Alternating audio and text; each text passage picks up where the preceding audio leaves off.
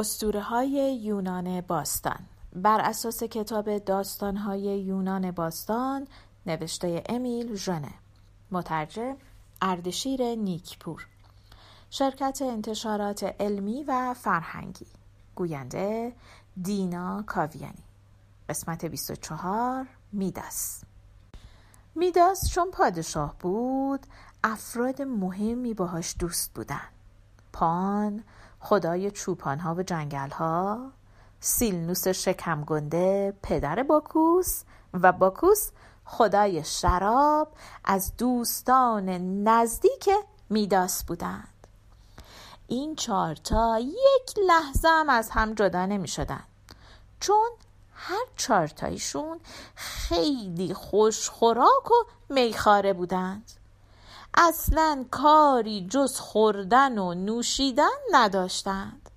شب و روز تو کاخ با شکوه میداس دور هم جمع می شدن و می خوردن و می نوشیدن و خوش می گذروندن.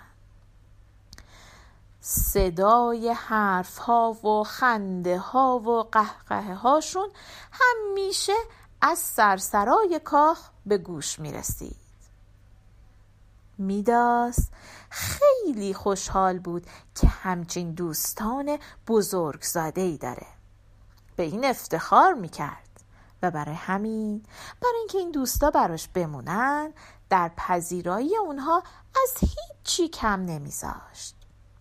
باکوس، خدای شراب، برای سپاسگزاری از مهمان نوازی و پذیرایی های میداس، یک روز به اون گفت: میداس گرامی، بگو ببینم در برابر این همه خوبی و مهربانی و پذیرایی که از ما میکنی، چه کاری میتوانیم برایت انجام دهیم که تو را خوشحال کند؟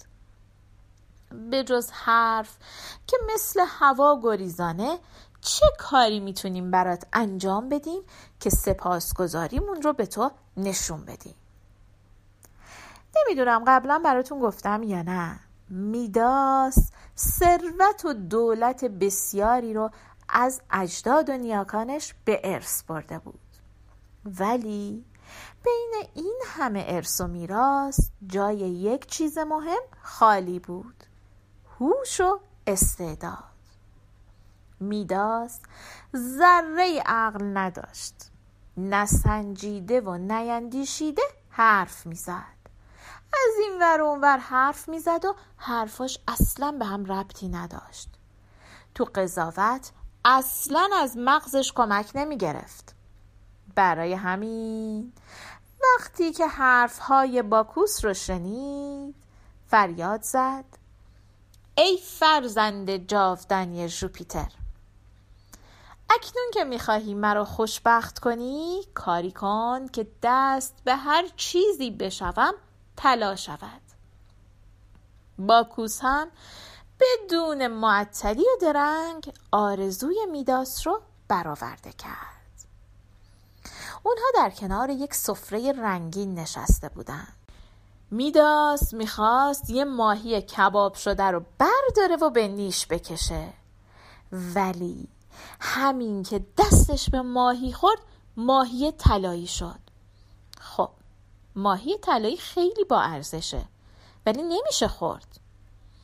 بعد دستشو دراز کرد تا یه میوه برداره. همین که دستش به اون میوه خورد، میوه هم طلایی شد.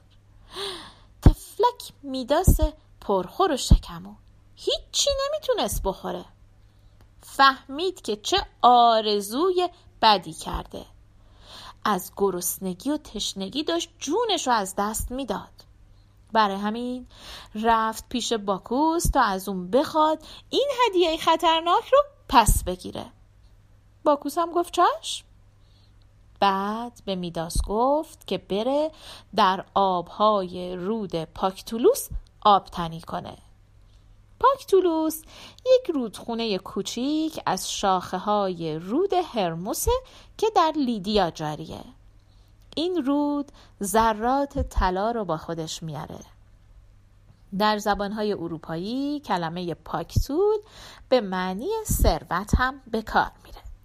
خلاصه میداس به پاکتولوس رفت و اونجا آب تنی کرد و بعد این هدیه باکوس از تنش شسته شد و رفت. میداس علاوه بر اینکه عقل و هوشی نداشت، خیلی هم مغرور بود. باید غرور و خودپسندیش هم از بین میرفت. فرصت این کار دست آپولون رسید. شاه فریگیا که فکر میکرد ثروت و دولت باعث میشه که آدم نیازی به درس خوندن و آموختن نداشته باشه، فکر میکرد که در هر کاری آگاه و داناست. به همه فخر میفروخت. فکر میکرد شیفته موسیقیه و ادعا میکرد که هیچ کس بهتر از اون موسیقی رو نمیشناسه. ولی خب در واقعیت اینطور نبود. هر کس می آمد جلوش ساز می زد. چون میداس هیچ سررشته ای از علم موسیقی نداشت، فکر می کرد که اون نوازنده بهترینه. به اون کلی پاداش و هدیه می داد و به این ترتیب کسایی پاداش و هدیه می گرفتند که واقعا لایقش نبودند. خودپسندی میداس وقتی از حد گذشت که شد رئیس هیئت داوران مسابقه موسیقی بین آپولون و مارسواس. عاقبت اون مسابقه رم که دیدین چی شد، تفلک مارسواس. البته میداس در داوری جانب بی‌طرفی رو نگه نداشت و مارسواس رو برنده مسابقه اعلام کرد. آپولون خیلی عصبانی شده بود و پی یک فرصت بود تا میداس رو به کیفر این نابخردیش برسونه. میخواست کاری بکنه که اون از این داوری نسنجیده و ناروا پشیمون بشه. بعد از اینکه میداس مجبور شد در رودخونه پاکتولوس آب تنی کنه، این فرصت به دست آپولون افتاد. یه روز صبح خدمتکاری که داشت سر و صورت میداس رو درست میکرد، دید که گوشهای میداس شکل عجیبی پیدا کرده. بزرگتر و پهن‌تر شده و موهای روی گوشش سخت و خشن شده. خدمتکار بیچاره فکر کرد که دچار توهم شده. چیزی نگفت. ولی روز بعد دید ای وای، گوشها درازتر و باریکتر و نازکتر شدن و تکون میخورن و پشمای روی گوش بیشتر شده و سختتر. خدمتکار بیچاره کلی زحمت میکشید تا اون گوشای بلند و پشمالوی میداس رو یک جوری زیر تاج و موهای میداس قایم بکنه تا بقیه متوجه نشن. البته اوایل چیزی هم به خود میداس نگفت، ولی بعد از مدتی اونقدر گوشا شکل عجیب غریبی پیدا کردن که مجبور شد این راز وحشتناک رو به میداس بگه. میداس وقتی که فهمید گوشاش خیلی عجیب غریب شدند، به خدمتکارش گفت که هرگز کسی نباید از این راز خبردار بشه. گفت که اگر این راز رو از دهن کسی بشنوه خدمتکار رو میکشه. خدمتکار بیچاره هفته ها این راز رو با خودش کشید و حرف نزد. ولی بعد دید نه، اصلا دیگه نمیتونه ساکت بمونه، داره خفه میشه. برای همین به دشت رفت و یک گودال عمیق کند و بعد سرشو کرد تو اون گودال و آهسته گفت میداس، میداس شاه، میداس شاه گوشای بلند مثل گوشای خر داره. بعدم با عجله گودال رو پر کرد و با خیال راحت از اونجا رفت. اون راز رو به کسی نگفته بود، پس کسی هم از راز خبردار نمیشد. اما بعد از مدتی گزارش به اون طرف ها افتاد و دید که در جایی که اون گودال رو کنده یک گیاهی رشد کرده. گیاه تکون میخوره و حرف هایی رو که خدمتکار بیچاره با دل خاک گفته بر زبون میاره نسیم هم حرفهای اون گیاه رو همه جا میبره.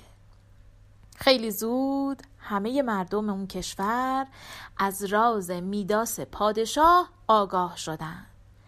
مردم وقتی به هم میرسیدن آهسته میگفتن میدونی؟ میداس گوشای درازی مثل گوشای خر داره. اینم از راز میداس پادشاه.